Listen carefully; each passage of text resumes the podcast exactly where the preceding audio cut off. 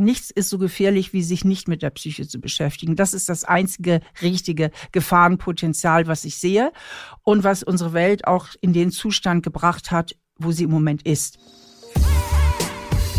Die Boss. Macht ist weiblich. Guten Tag, mein Name ist Simone Menne. Ich bin die Gastgeberin vom Stern-Podcast Die Boss. Und heute spreche ich mit Stefanie Stahl. Sie ist Psychologin, Psychotherapeutin, Autorin und Podcasterin. Sie hat enorm erfolgreiche Bücher geschrieben, unter anderem Das Kind in dir muss Heimat finden. Das ist 2,5 Millionen Mal verkauft und in 35 Sprachen übersetzt. Und inzwischen gibt es auch Podcasts und Shows mit ihr. Und von daher guten Tag, schön, dass Sie da sind, Stefanie Stahl. Hallo, vielen Dank für die Einladung. Ihr allererstes Buch und auch einer Ihrer Podcasts heißen So bin ich eben. Heißt das als Mensch naturgegeben, ich bin halt so, das muss ich akzeptieren? Äh, oder ist das für manche eine Ausrede und man kann sagen, daran muss man arbeiten? Wie, wie gehen Sie mit diesem Titel um? Was bedeutet der für mich? Also der Titel bezieht sich ja auf einen Persönlichkeitstest, den ich ganz hervorragend finde, den MBTI, Myers Briggs T. Ja, alle kennen ihn nur Type. Indicator, Ah, Type ja. Indicator, Okay. Type Indicator, so, Äh, der von zwei Amerikanerinnen entwickelt wurde, Mutter und Tochter. Und den habe ich entdeckt und fand den so sensationell, dass ich sagte, ey, den bringen wir hier mal äh, nach Deutschland. Und äh, da geht es darum, dass wir alle über ein paar angeborene Eigenschaften verfügen, von denen wir von vielen gar nichts wissen. Also Extro-Introversion, das ist vielen noch klar, aber es gibt noch ein paar andere Eigenschaften, die uns sozusagen in die Wiege gelegt werden. Und weil jeder Mensch eine Ausprägung hat auf diesen Dimensionen, also zum Beispiel jeder Mensch ist zum Beispiel eher extro oder eher introvertiert, manche auch sehr extro oder sehr introvertiert. Und da gibt es noch drei weitere solche psychologische äh, Dimensionen. Und da kann jeder Mensch sich einschätzen. Und das gibt vier mal vier Kombinationsmöglichkeiten. Und dann haben wir 16 verschiedene Persönlichkeitstypen. Und diese Typen, die sind gut, wie sie sind. Da gibt's auch nichts dran zu rütteln. Das ist angeboren. Das sind einfach unterschiedliche äh, Persönlichkeitsmerkmale und ähm, die haben natürlich ihre Stärken, auch ihre Schwächen. An den Schwächen kann man ein bisschen schleifen, natürlich kann man sich da weiterentwickeln, aber er misst nicht, was sozusagen bei uns im Kopf verbogen wurde, zum Beispiel durch unsere Art und Weise, wie wir aufgewachsen sind, wie unsere Eltern mit uns umgegangen sind. Das ist ja das andere Thema, was ich in vielen anderen meiner Bücher behandle. Das sind eben die frühen kindlichen Prägungen, die die Art und Weise, wie sich unser Gehirn verknüpft, ganz maßgeblich äh, mitbestimmen. Und da nicht alle Prägungen immer gesund sind, sondern wir auch Prägungen mitbekommen, die vielleicht nicht so gesund sind, entsteht da bei vielen Menschen halt ein Entwicklungsbedarf. Und das sind zwei verschiedene Konzepte. Also diese angeborenen Persönlichkeitstypen, der misst auch nur im gesunden Bereich. Also Mhm. äh, das ist völlig okay, wenn ich extro oder wenn ich introvertiert bin. Dazu kann ich auch stehen. Dann- Da muss ich nicht lange dran arbeiten. Ist aber gut, wenn ich es weiß und gut auch, wenn ich weiß, wie andere Menschen ticken, kann ich mich besser auf sie einstellen, nehmen viele Sachen weniger persönlich und so weiter. Und dann dieser zweite Faktor, das sind unsere persönlichen Prägungen, da hinzugucken, was hat eigentlich mein Gehirn formatiert. Denn wenn ich das gar nicht weiß und gar nicht äh, reflektiere, sage ich immer, bin ich sozusagen der Sklave oder die Sklavin meines Gehirns und bin sozusagen gefangen in meinem neuronalen Gitterbett. Okay. Also so bin ich eben heißt, ich bin einer von 16 Myers-Briggs-Typen. Ja. Das ist so, das kann ich feststellen. Äh, ich habe davon auch schon gehört. Es gibt ja, glaube ich, sogar Firmen, die sagen, eine Teamzusammensetzung sollte man divers machen und nicht eben nur divers nach Männer und Frauen oder jung und alt, sondern auch nach verschiedenen Myers-Briggs-Typen, richtig? Genau, weil die sich wunderbar ergänzen. Die haben halt unterschiedliche Stärken auch. Zum Beispiel eine Dimension ist, ich habe sie ins Deutsch überführt. Also ich habe mein eigenes Wording. Bei mir heißt es, ob man eher der organisierte oder eher der lockere Typ ist. Die Organisierten, zu denen zähle ich auch. Wir sind die Erfinder und Benutzer von Erledigungslisten. Wir haben wahnsinnig gutes Zeitmanagement. Wir hassen auch Unpünktlichkeit. Wir sind gut strukturiert und ordentlich. Das sind unsere Vorteile. Äh, die Lockeren haben den Vorteil, sie sind wesentlich flexibler, kreativer oft haben oft so kreatives Denken, äh, spontan, was wir organisiert nicht so gut können. Wir sind ziemlich verstört, wenn unsere Organisation durcheinander gerät. Also wenn man mich persönlich so richtig quälen will, dann muss man einfach nur unpünktlich sein. Ich hasse das wie die Pest. Und die Lockeren sind eher mal unpünktlich oder so, aber die, die sind flexibler, spontaner, oft kreativer und so. Die können sich sehr, sehr gut ergänzen. Und so dasselbe gilt auch für die anderen Dimensionen. Gibt es eine Dimension, die besonders gut geeignet ist, Chef zu werden, Boss zu werden? Ähm, es gibt gewisse Persönlichkeitstypen, denen liegt das ein bisschen mehr im Blut als anderen, die sich da auch gar nicht so reißen um Führungspositionen. Aber es ist halt auch so, dass jeder Typ in der Lage ist, Führung zu übernehmen. Die Führungsstile sind dann halt unterschiedlich. Myers-Briggs Type Indicator, äh, MBTI. Ich habe den auch mal gemacht. Ich war ganz überrascht. Äh, ich dachte immer, ich bin extrovertiert und ich bin introvertiert. Also es ist nicht so selbsterklärlich, wie man denkt, wenn man einfach nur die Definition hört. Das ist ja auch granular. Aber es ist natürlich, ich bringen Menschen in 16 Schemata. Und äh, da gibt es eben auch Kritik, das ist so einfach nicht und es ist auch veraltet. Wie ist dazu Ihre Stellungnahme?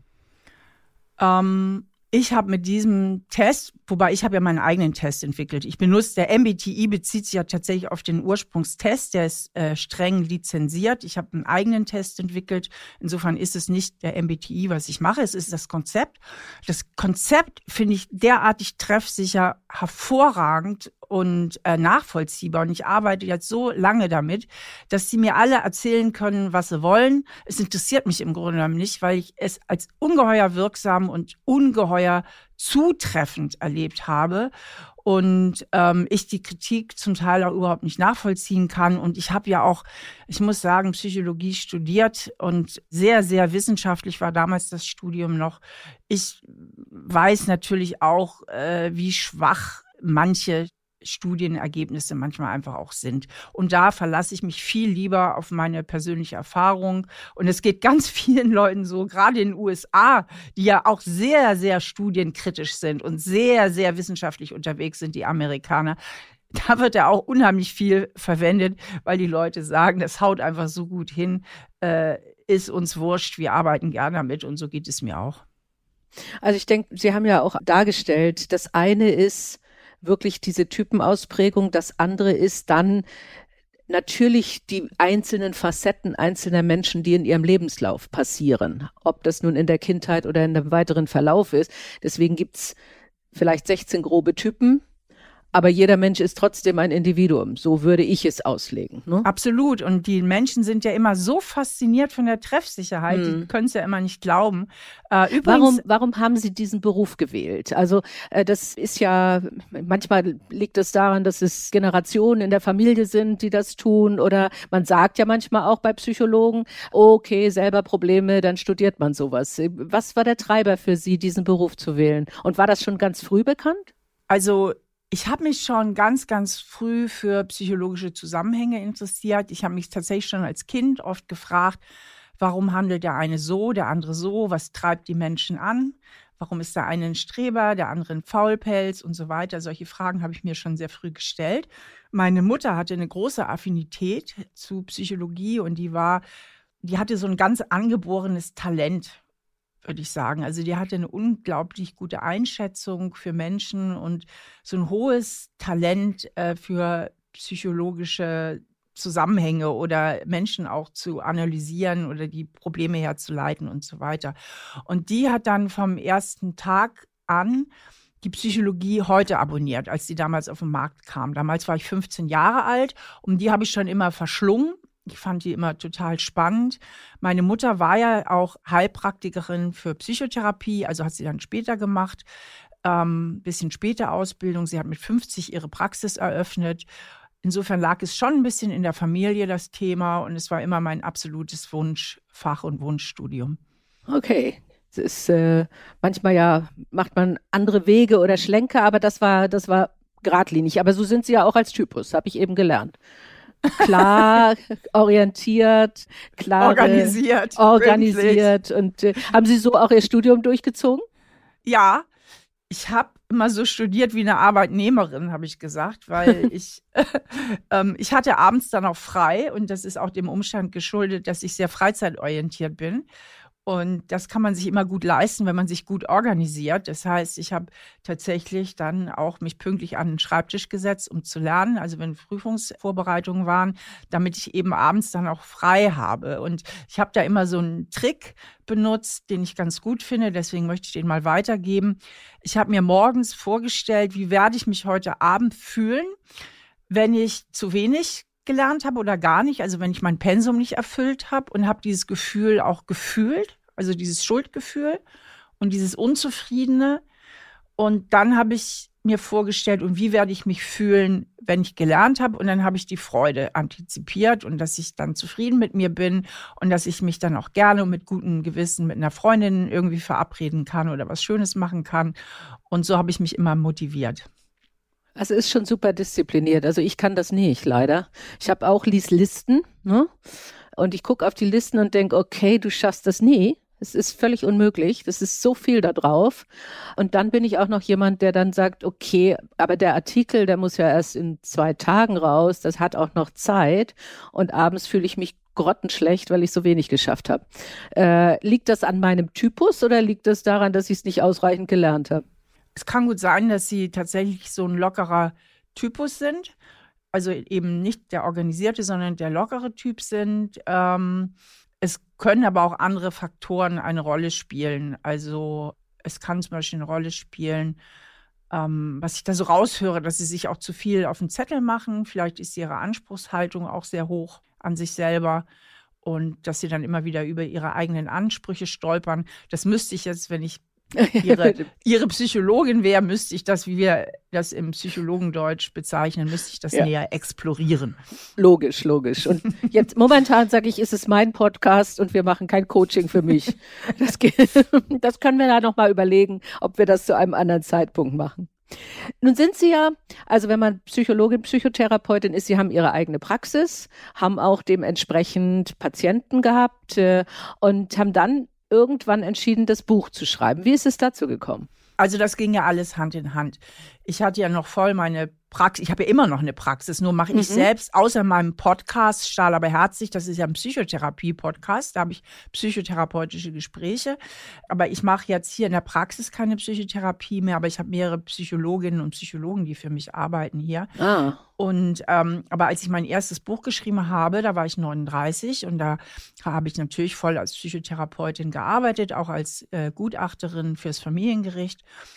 Und ähm, zu dem Buch ist es eben gekommen, weil mir aufgefallen ist, eigentlich durch einen Streit mit meinem Ex-Freund, wie viele Unterschiede es gibt zwischen intro- und extrovertierten Menschen. Und dann sagte ich zu meiner Freundin Melanie, mit der ich damals auch zusammen gearbeitet habe in der Praxis, darüber sollten wir eigentlich mal ein Buch schreiben. Einfach zu diesem Thema Intro und Extroversion, weil da hängen so, so viele Persönlichkeitseigenschaften dran. Äh, das ist wirklich hochinteressant. Und dann haben wir halt recherchiert zu dem Thema und sind sehr schnell auf die Typenlehre gestoßen und fanden das dann so genial, dass wir gesagt haben, wir schreiben über die Typenlehre ein Buch. Ja. Und so ging es los. Und das war halt sehr erfolgreich. Also äh, nicht wie jetzt das Kind, dem muss Heimat finden. Wir hatten damals einen kleinen Verlag, Ella und Richter in Hamburg. Und ähm, die fingen gerade an, so eine psychologische Reihe aufzubauen. Und ähm, aber es war schon ziemlich erfolgreich. Und das hat mir dann Mut gemacht, äh, mich meinem nächsten Thema zuzuwenden, ähm, Bindungsangst. Da würde ich sagen, war ich so ziemlich die erste auf dem deutschen Markt. Ich habe das Thema auch wirklich gut weiterentwickelt hier, weil ähm, in der Fachliteratur gibt es sehr viel zu früh kindlicher Bindung, aber sehr wenig zu Bindungsangst im Erwachsenenalter. Und da habe ich schon, würde ich sagen, ein bisschen Pionierarbeit auch geleistet. Und dann war das auch sehr erfolgreich. Dann ging es weiter mit dem Selbstwertgefühl und so weiter. Und dann habe ich einen Verlag gewechselt und dann kam dieser Riesendurchbruch mit dem Kind in ihr muss Heimat finden.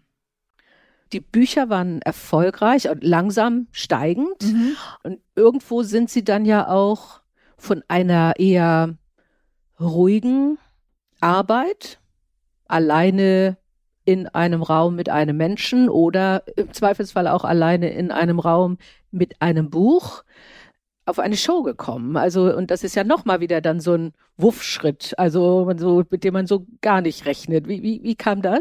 Also auch das hat sich äh, ganz langsam entwickelt. Ich habe ja früher eben Vorträge zu meinen Büchern gehalten, erst im kleineren Rahmen und der Rahmen mhm. wurde halt immer größer und immer größer. Also ich weiß noch, bei meinen ersten Vorträgen, da waren vielleicht 20, 25 Leute in der Buchhandlung, ne, wie das eben so ist. Und mhm. da bin ich schon fast in Ohnmacht gefallen vor Aufregung. Inzwischen spreche ich, also das Größte war jetzt dieses Jahr in der Längstes Arena vor 16.000 Leuten.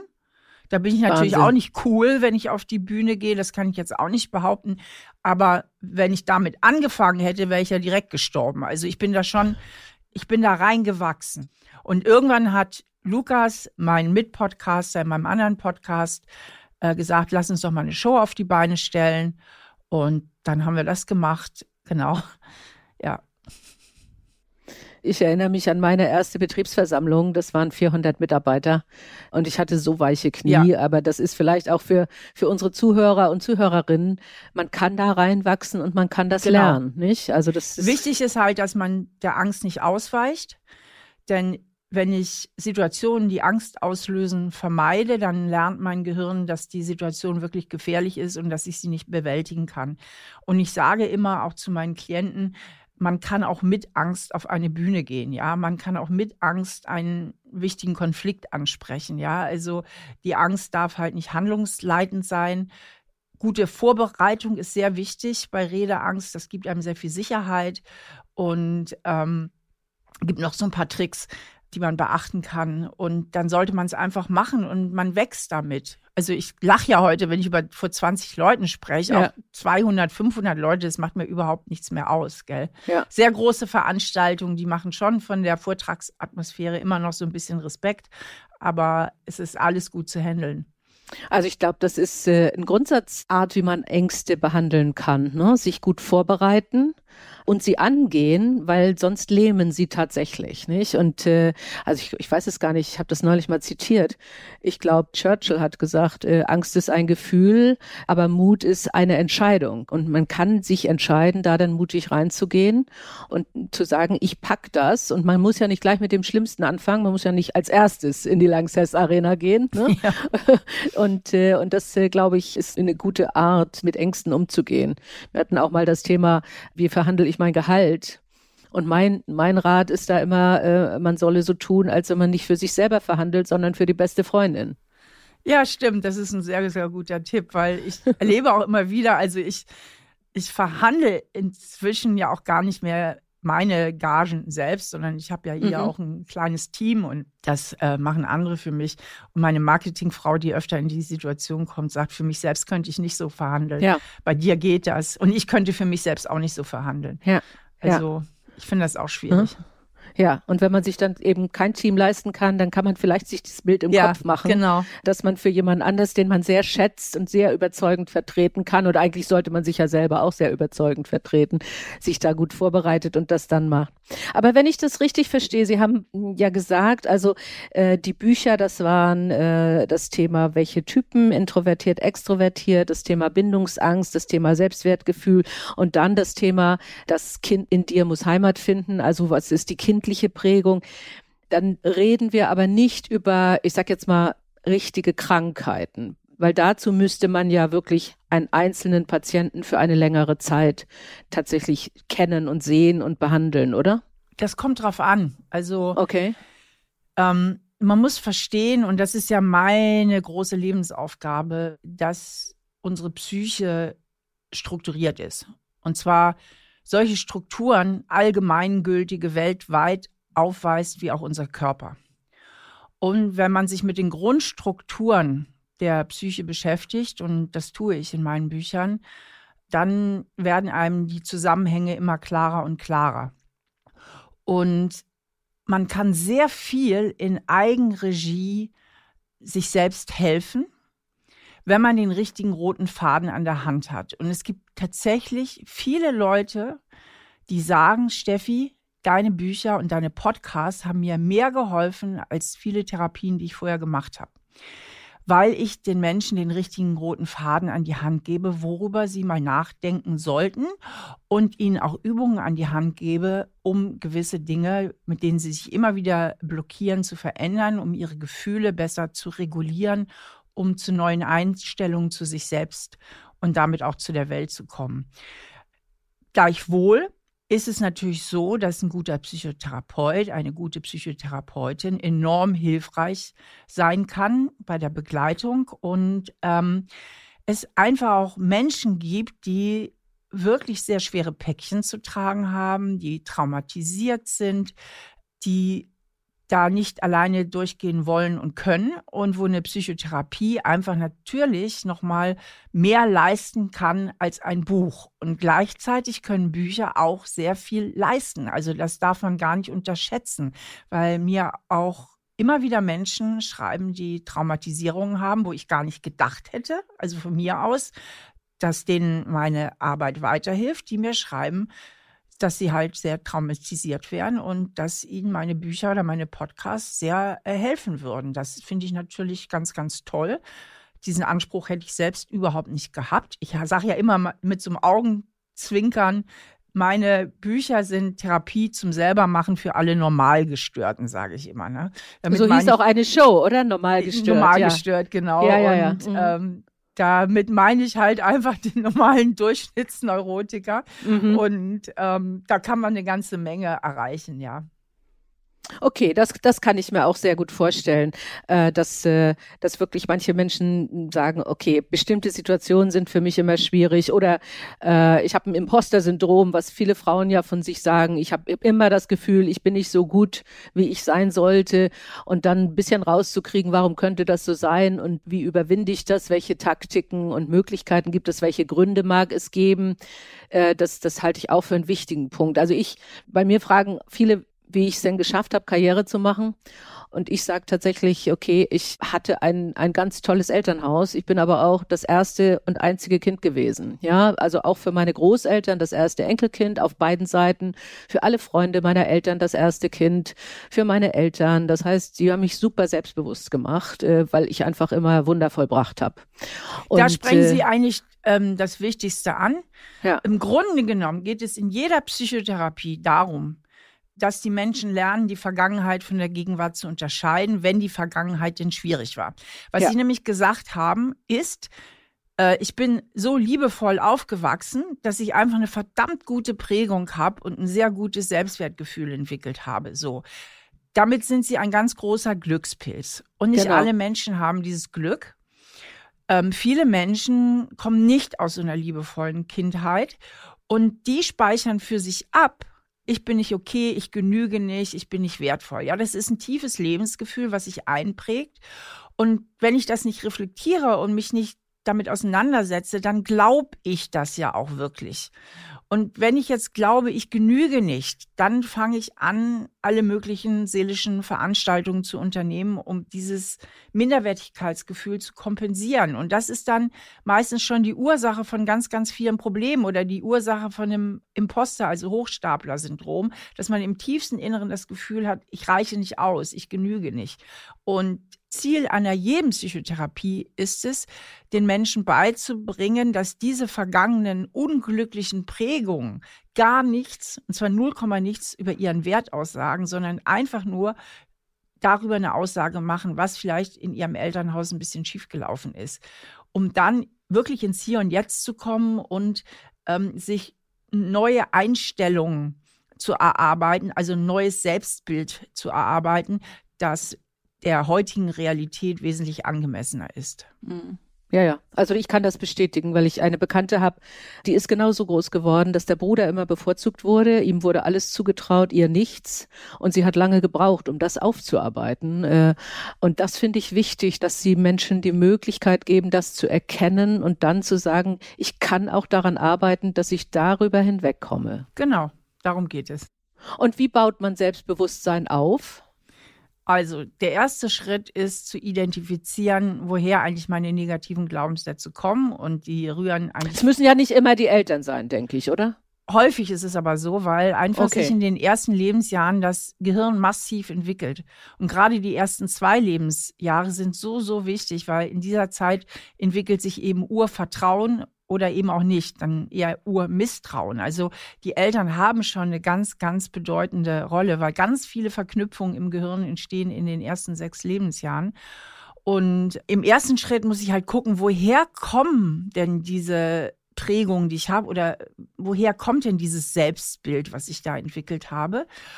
Und eigentlich nach meiner Erfahrung, und ich habe hab so, so, so lange Psychotherapie gemacht und mache es immer noch in meinem Podcast, hat es eigentlich immer irgendwas damit zu tun, dass irgendeine Lieblosigkeit im Elternhaus war oder wenig Verständnis dass die Kinder sich nicht so verbunden gefühlt haben, sondern öfter das Gefühl hatten, irgendwie gehöre ich nicht dazu oder ich werde nicht richtig gesehen, ich werde nicht richtig verstanden. Und kleine Kinder denken ja nicht, äh, Mama und Papa sind zu gestresst und die müssten vielleicht mal in eine Psychotherapie oder an ihrer Bindungsfähigkeit arbeiten. Kleines Kind denkt, ich bin hier der Fehler. Und darum geht es. Wenn man es ganz krass auf den Punkt bringt, laufen da draußen Millionen Menschen rum, die irgendwie das Lebensgefühl haben, ich bin der Fehler. Und dann ist es halt so wichtig, sich klar zu machen, nein, ich bin nicht der Fehler, sondern meine Eltern waren an ein paar Punkten echt überfordert.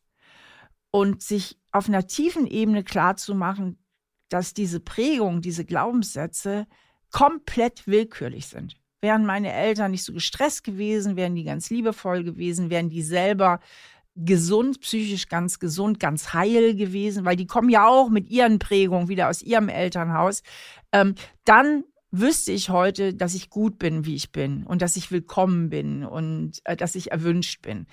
So kommen diese Dinger ja zustande. Und wenn man das dann eben sich klar macht, diese Willkürlichkeit, dann ist das der erste Schritt, äh, sich davon zu distanzieren und sich nicht mehr mit diesen alten Programmen zu identifizieren. Und das ist ein ganz, ganz wichtiger Schritt.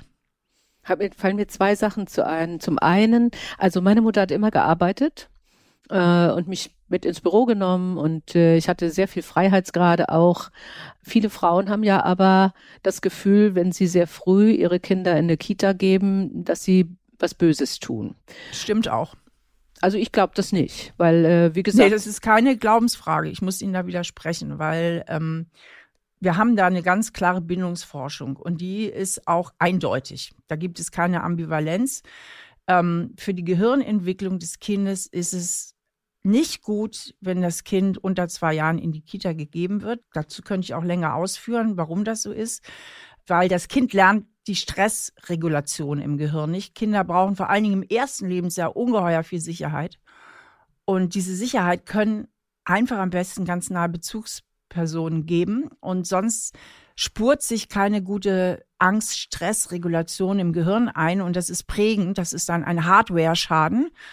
Und diese Menschen, die zu früh zu wenig äh, Sicherheit erfahren haben und so viel Unruhe in Kitas und mit wechselnden Betreuern und mit fremden Personen, die sind dann eben auch im Erwachsenenleben viel schneller gestresst und können den Stress auch schlechter regulieren. Also zumindest das erste Lebensjahr, wenn es irgendwie möglich ist, wäre ganz, ganz toll, das Kind in die, in die Kita zu geben. Genial wäre auch das zweite Lebensjahr. Da gibt es ein wunderbares Video äh, zu äh, bei YouTube von Professor Dr. Eva Rass auf WDR, die dazu wunderbar, sehr einfühlsam, sehr liebevoll und vor allen Dingen unheimlich wissenschaftlich und ganz auf die Forschung bezogen ausführt. Also wer sich darüber näher informieren möchte. Ist das nicht ein deutsches Thema? Also wir haben doch in vielen Ländern äh, tatsächlich äh, Kinder, die sehr früh in Kitas kommen. Wir hatten das früher auch in der DDR und es ist nicht so, dass alle diese Menschen nichts geworden sind und totunglücklich sind. Nein, das nicht, aber wir haben auf der ganzen Welt ähm, einfach ähm, ein Elend. Und überall Stress und überall kranke Überzeugung und überall zu viel Aggression. Und das Ganze kommt ja daher, dass, dass viel zu viele Menschen weltweit traumatisiert sind und immer schon traumatisiert waren. Wir hätten ja eine komplett andere Welt, wenn wir diese ganzen Traumata nicht hätten, wenn wir diesen ganzen Neurosen nicht hätten, den ganzen Mangel an Selbstreflexion nicht hätten, hätten wir eine komplett andere Welt. Also im Grunde geht es auch nicht um Politik, es geht letztlich um Psychologie. Und nehmen Sie alle großen Diktatoren vergangener Jahre oder auch in heutiger Zeit, die kommen alle aus traumatischen Kindheiten. Die sind nicht verbunden mit ihren Gefühlen, ähm, nicht verbunden mit einem Mitgefühl oder Empathie. Und das ganze Drama dieser Welt äh, resultiert ja aus Mangel an Selbstreflexion und Traumatisierung. Und insofern, weil Menschen irgendwie funktionieren, die da draußen auf der Straße rumlaufen, heißt noch lange nicht, dass sie äh, wirklich heile Menschen sind, die gut mit ihren Gefühlen verbunden sind. Gucken Sie, was jetzt gerade wieder passiert in Deutschland auf den Straßen, was überall in der Welt passiert. Das ist eben, weil wir zu viele Menschen haben, die einfach ähm, nicht gut aufgewachsen sind. Aber hängt das nicht auch damit zusammen, dass wir einfach jetzt durch Social Media, durch sehr viele Bilder, auch dadurch viel, viel mehr beunruhigt und traumatisiert werden, als, äh, als wenn alle nur glücklich wären? Es gibt ja auch viele Beispiele, wo Eltern gar nicht verstehen und, und die wirklich liebevoll waren, warum sich ihr Kind in eine andere Richtung entwickelt aufgrund einer Clique. Ähm, und, und also ich, ich glaube, ein Teil ist auch wirklich unsere sehr schnelle, sehr laute Umwelt, die uns äh, ja in eine Geiselhaft nimmt, weil wir immer beschallt werden. Und ein anderer, eine andere Frage, es wäre die erste, die andere ist, also ich habe das ja auch gehört, dass viele haben sich ja immer auch über Trump geäußert, wobei dann aber einige auch gesagt haben, ich kann keine Ferndiagnose machen. Das, das, das verbietet sich eigentlich, also das, äh, das, das ist nicht seriös und nicht professionell, äh, obwohl viele natürlich sagen, okay, ganz offensichtlich ein Narzisst, ein Egomane, schlechtes Verhältnis zum Vater, aber ist das, ist das noch professionell, wenn man solche Diagnosen macht?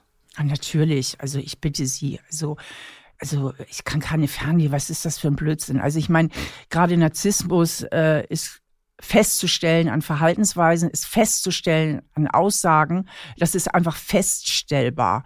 Und äh, natürlich kann man da auch eine Ferndiagnose machen, wenn man Menschen in ihrem Setting sieht, wenn man Aussagen von ihnen hat, wenn man Verhaltensweisen hat, ähm, dann kann man das durchaus diagnostizieren. Okay. Und was die Social Media betrifft, also ich denke nicht, dass Social Media kaputt machen kann, was ein gutes Elternhaus aufgebaut hat. Wobei es natürlich so ist, und das möchte ich auch überhaupt nicht negieren, ich kenne auch solche Fälle, dass Eltern eigentlich echt sehr, sehr viel gut und richtig gemacht haben und trotzdem läuft irgendwo an irgendeinem Punkt was schief. Das gibt's auch. Aber die Mehrheit der Fälle das kann ich sagen, die aus einem liebevollen Elternhaus kommen. Und es muss nicht perfekt sein. Die Eltern müssen nicht perfekt sein. Also in der Psychologie sprechen wir von hinreichend guten Eltern. Okay. Und das sind Eltern, die vor allen Dingen ihr Kind lieben für das, was es ist. Ähm, entwickeln sich die Kinder auch gut und entwickeln sich nicht in eine Richtung, wo man sagt, da ist eine Radikalisierung, da ist ein Anschluss an ganz üble Gruppen und so weiter, ja. Natürlich kann es auch trotzdem mal schiefgehen, aber es ist nicht, es ist nicht die Mehrheit.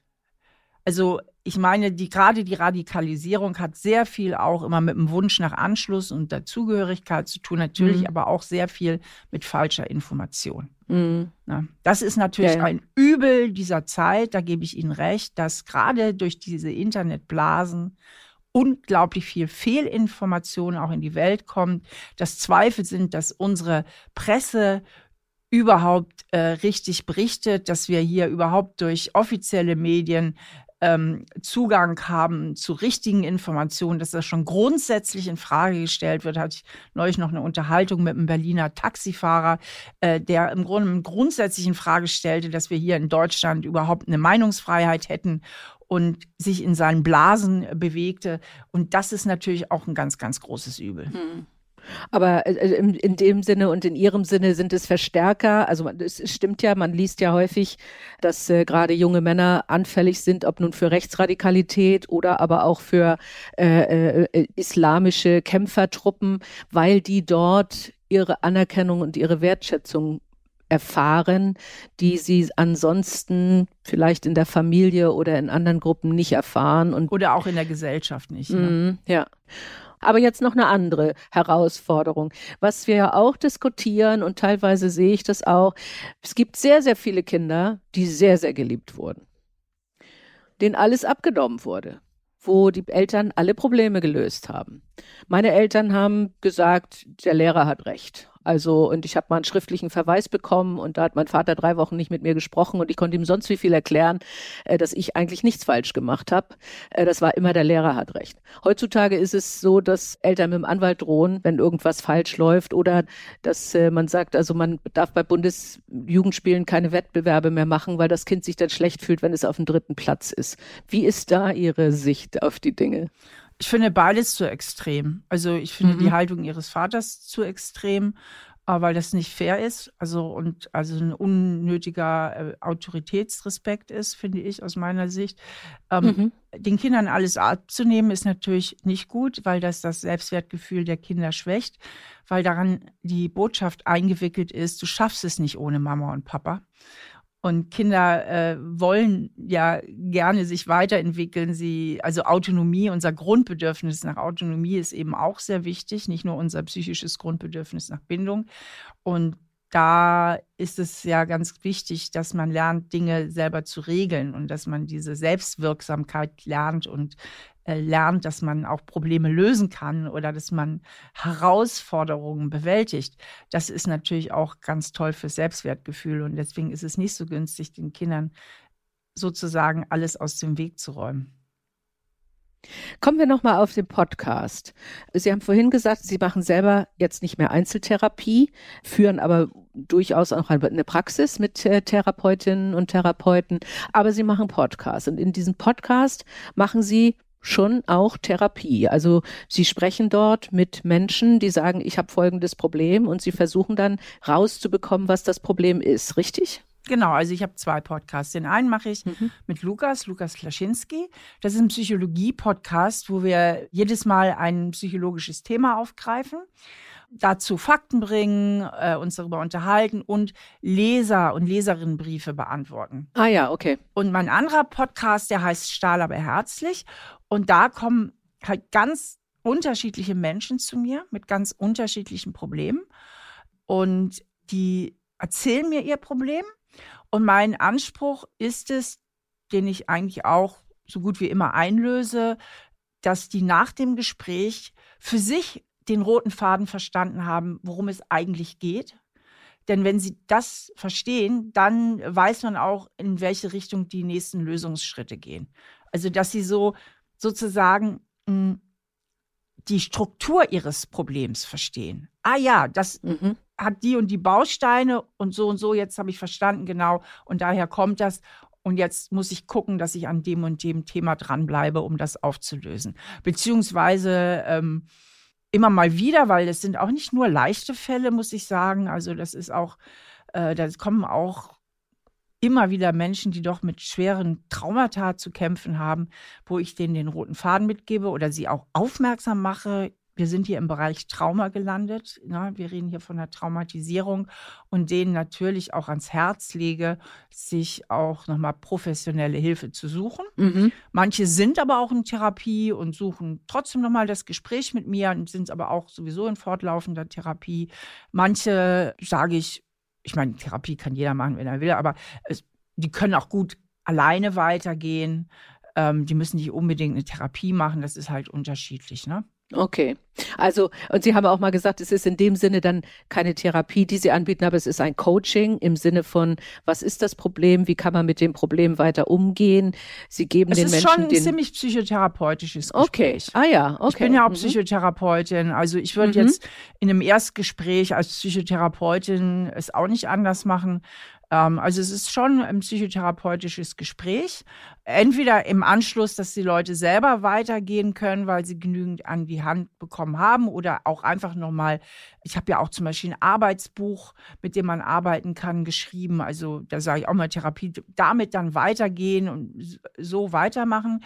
Oder eben im Anschluss sich nochmal eine Psychotherapie suchen. Und wir machen auch Nachbefragung. Mhm. Und die sind echt sehr, sehr positiv. Also, ganz, also ganz viele Art sagen. Art Qualitätskontrolle. Äh, ja, ne? ja. Sehr viele sagen, dass, also erzählen uns, wie gut und wie toll sie sich nach diesem Gespräch weiterentwickelt haben. Okay. Ja, ich denke, das ist aber auch wichtig, nicht? Dass man sich selber auch kontrolliert im Hinblick auf die Qualität, liegen wir da richtig? Äh, das ist ja auch im, im Sinne von, von der Reputation nochmal wichtig. Äh, in 2022 haben Sie auch wieder ein Buch geschrieben, das heißt, wer wir sind. Auch das, ein Bestseller, geht es da auch wieder um die Typenlehre oder äh, worum geht es dort? Nein, da geht es, also eigentlich ist das für mich das anspruchsvollste Buch, was ich je geschrieben habe. Ähm, da musste ich auch sehr, sehr tief Luft holen, um das überhaupt zu machen. Ich habe mir aber auch überlegt, tust du dir das überhaupt an? Musst du dir das antun? Und ich dachte, okay, wir machen es so, äh, du hast drei Jahre Zeit, es gibt keine Abgabefrist, der Verlag kriegt Bescheid, wenn es fertig ist. Ich setze mich mit nichts unter Druck und dann habe ich eben angefangen, das zu schreiben, war zu meiner eigenen Überraschung nach anderthalb Jahren fertig. Also es ging schneller, als ich dachte, weil ich da den unglaublichen Versuch unternehme, doch nochmal die Struktur der Psyche, so wie ich sie verstanden habe, auch aus meiner Sicht als Psychotherapeutin und wie ich als Psychotherapeutin arbeite, nochmal zu Papier zu bringen. Und wer mich da unglaublich inspiriert hat, und dem habe ich auch das ganze Buch gewidmet, das ist der Klaus Grave, ein finde ich, genialer Psychotherapieforscher, der leider früh verstorben ist und auch wahnsinnig wissenschaftlich geschrieben hat. Das heißt, der Klaus Grave ist Laien nicht zugänglich, so oder schwer zugänglich, mhm. schwere mhm. Kost. Und ähm, der hat durch Metaforschung, also Metaforschung heißt, er hat ganz, ganz, ganz, ganz viele Studien ausgewertet, ähm, postuliert, dass wir eigentlich im Wesentlichen vier psychische Grundbedürfnisse aufweisen. Das erste ist unser Bedürfnis nach Bindung und Zugehörigkeit. Ganz klar, kein Mensch der Welt möchte sich einsam fühlen. Jeder möchte irgendwo Anschluss an irgendeine Gemeinschaft haben. Und wenn es die Subkultur ist, ist egal. Ne? Oder wenn es die Gangster-Gang äh, mhm. ist, also ist egal. Irgendwo muss man dazugehören. Also Bindung, ganz wichtiges äh, Grundbedürfnis. Dann haben wir ein ganz wichtiges psychisches Grundbedürfnis nach Kontrolle und Autonomie. Das heißt, dass wir unsere eigenen Interessen verfolgen können, dass wir was bewirken können, dass wir einen gewissen Einfluss auch nehmen können und nicht dem Leben und den Beziehungen einfach nur ohnmächtig ausgeliefert sind. Dann haben wir ein ganz wichtiges Grundbedürfnis nach Würde und Selbstwert. Ja, jeder Mensch strebt danach, seinen Selbstwert zu stabilisieren. Keiner möchte gerne abgelehnt werden, kritisiert werden, gedemütigt werden. Ja, also wir haben ein ganz starkes Grundbedürfnis nach Selbstwert. Und das Letzte ist, dass wir alle stark motiviert sind, ungute Gefühle zu vermeiden, denen möglichst aus dem Weg zu gehen und nach guten Gefühlen streben. Und auf dieser Grundlage kann man eigentlich jedes menschliche Handeln verstehen. Und ich arbeite damit sehr, sehr erfolgreich, auch in der Psychotherapie. Ähm, ich habe vieles noch mal ein bisschen weiter ausdifferenziert. Das ist nicht nur ein Klaus Grave Übersetzungsbuch, sondern sind auch eigene Sachen drin, auch von anderen wissenschaftlichen Ansätzen. Das mache ich ja immer in meinen Büchern, dass ich äh, versuche, auf dem aktuellen Stand der Wissenschaft zu sein, aber dann eben das auch mit eigenen originären Ideen und Ansätzen kombiniere. Und im ersten Drittel beschreibe ich mal den Bauplan der Psyche. Und da geht es nicht nur um die Grundbedürfnisse, sondern wie, die, wie wir auch sonst funktionieren. Und dann im zweiten habe ich lauter Fallbeispiele, also alles Fälle, die auch bei mir in der Praxis waren. Und dann können die Leser das mal selber analysieren. Die haben jetzt vorne was gelernt. Mhm. Es gibt dann auch immer eine Auflösung. Die stellen dann so Fragen. Und im dritten Teil äh, sind die psychotherapeutischen Auswege. Ja, und also die Lösung sozusagen. Wie, wie kann ich meine eigenen Probleme bearbeiten? Mhm. Das ist sozusagen äh, der Inhalt dieses Buches und ja, ich bin froh, dass es fertig ist.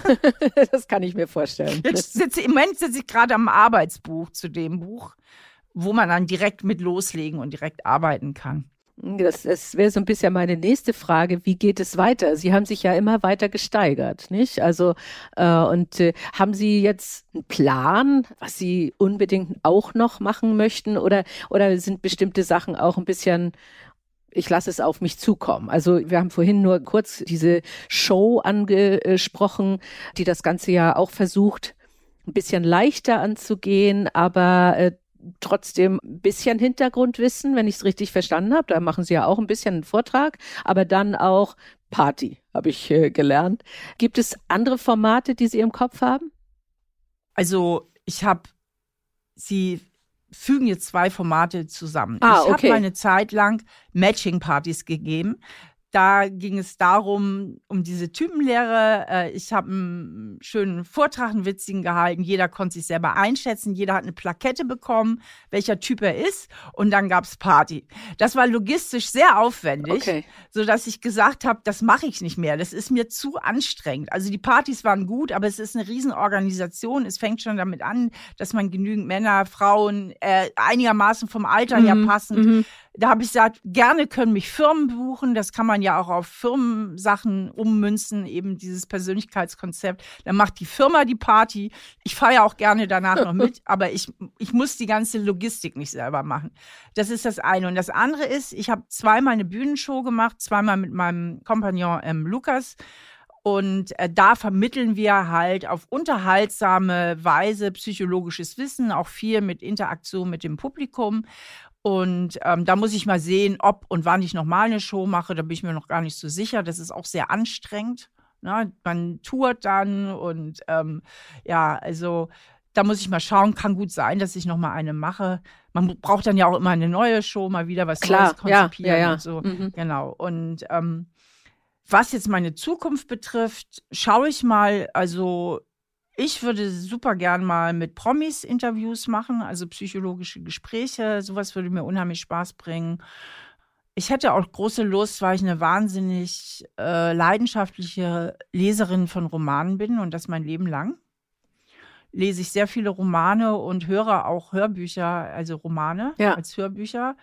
Ich hätte Lust, erstmal auf TikTok eben auch da Romane-Empfehlungen zu geben. Mir ist aber auch mal die Idee gekommen, ob ich nicht auch mal Gespräche mit Schriftstellerinnen und Schriftstellern führen könnte. Also was ein bisschen eigentlich abseits von mir liegt, aber jeder gute Schriftsteller, jede gute Schriftstellerin ist auch immer ein hervorragender Psychologe. Leider nicht umgekehrt. Leider sind die guten Psychologen nicht auch gute Schriftstellerinnen. Naja, Also ich Sie glaub, Mir würde echt offensichtlich. die Fantasie für einen Roman fehlen. Also ich Ah ja, würde okay. ja super gerne einen Roman schreiben, aber ich glaube, das ist leider mir nicht so richtig in die Wiege gelegt. Ähm, ja, sowas, so ein bisschen andere Formate, die sich für mich auch ein bisschen Mhm. leichter anfühlen Ja. als diese Sachbücher. Die sind immer eine ganz große Anstrengung. Außerdem habe ich das Gefühl, ich habe jetzt auch alles gesagt, was ich sagen wollte. Ich Okay. muss jetzt nicht unbedingt noch, also ich finde, ich habe das jetzt gesagt. Es geht mir immer um die Strukturen. Mhm. Um die Struktur ist irgendwann auserzählt. Und deswegen glaube ich nicht, dass ich noch Sachbücher schreiben werde in dieser Form, wie ich es bisher gemacht habe. Aber die Idee mit den Romanautoren finde ich spannend, weil da kann man ja auch noch mal wirklich was autobiografisches äh, finden oder äh, warum sind die Texte immer so dunkel oder aber auch was ist die Helligkeit, wie kommt der Plot? Ja, das finde ich spannend, eine spannende Idee. Das wird bestimmt auch viele interessieren. Das kann ich mir gut vorstellen. Wir haben zwei Standardfragen, die ich immer stelle. Okay.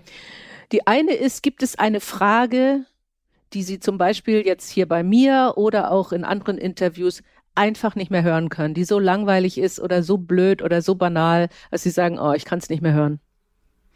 Frau Stahl, können Sie uns bitte noch mal beschreiben, was ist denn das innere Kind? Ah, okay. Das kommt immer wieder, ja? Okay. Aber es ist schon in Ordnung. Also ich kann die Frage ja auch äh, beantworten. Ich verstehe auch, dass sie gestellt wird, aber ich denke öfter für mich auch nicht schon wieder.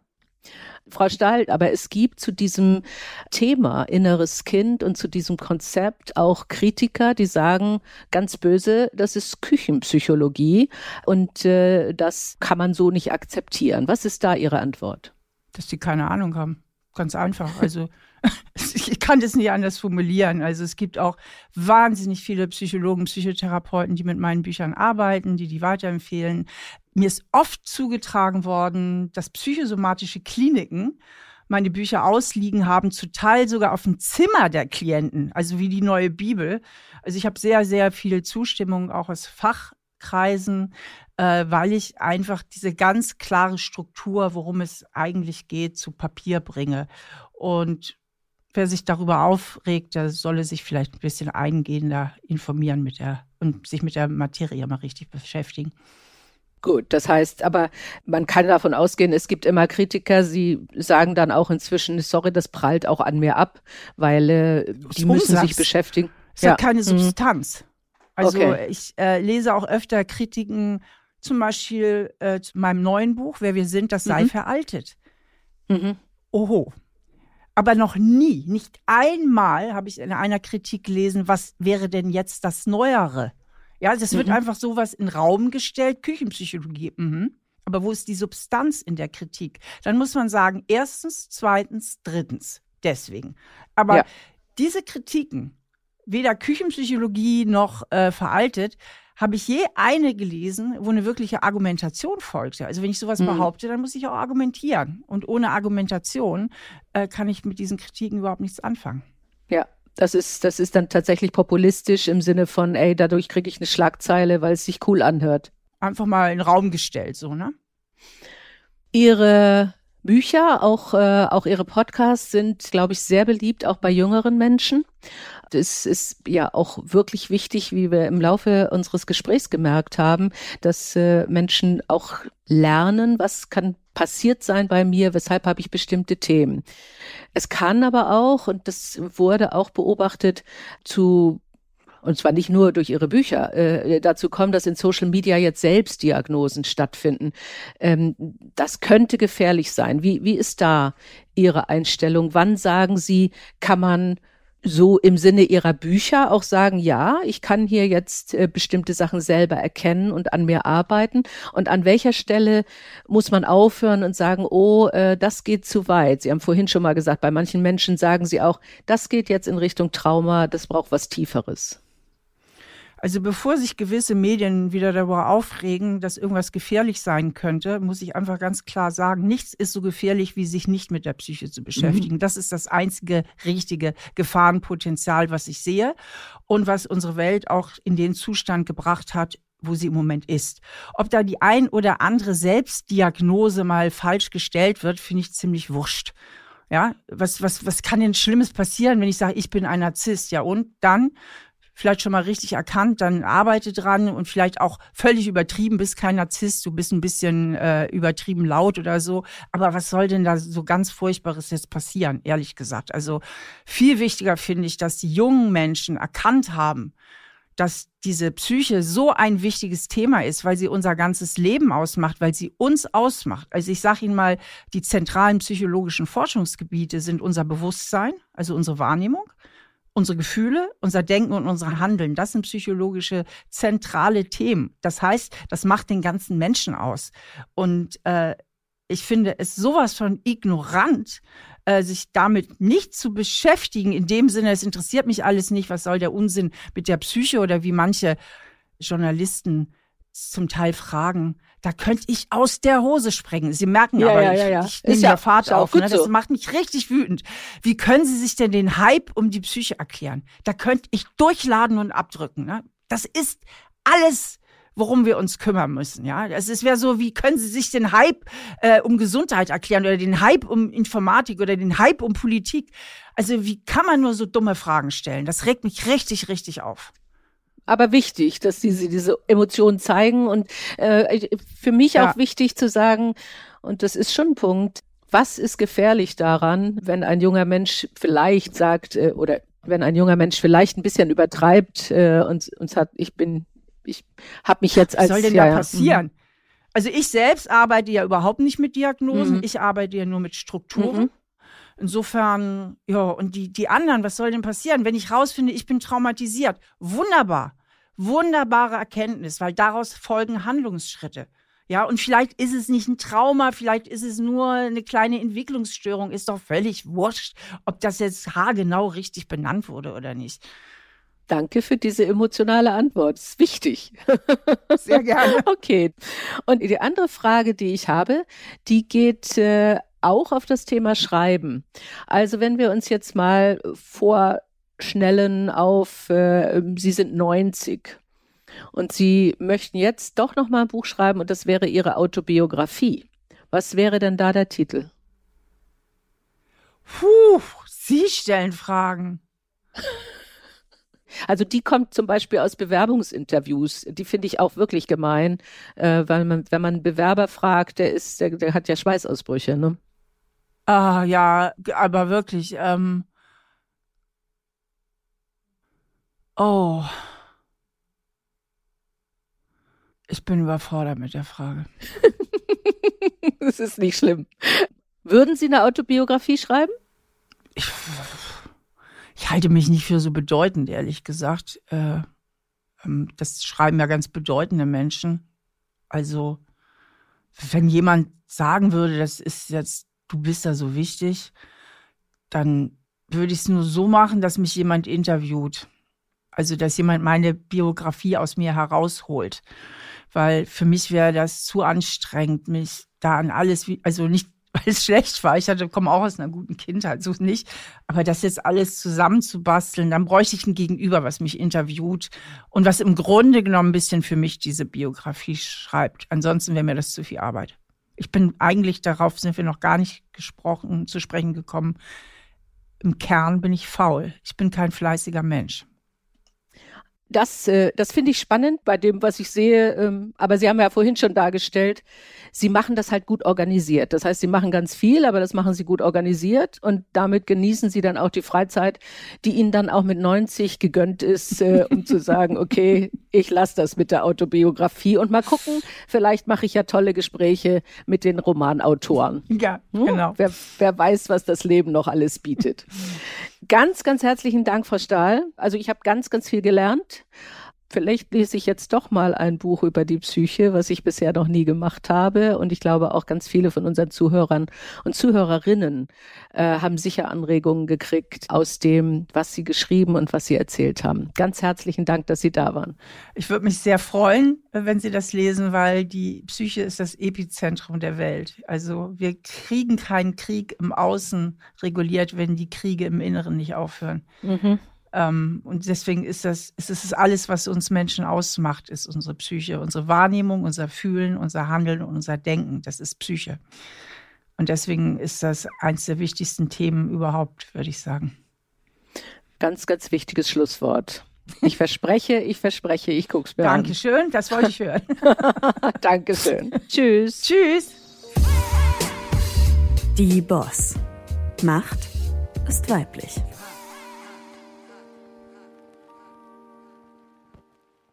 Dieser Podcast ist eine Produktion der Audio Alliance.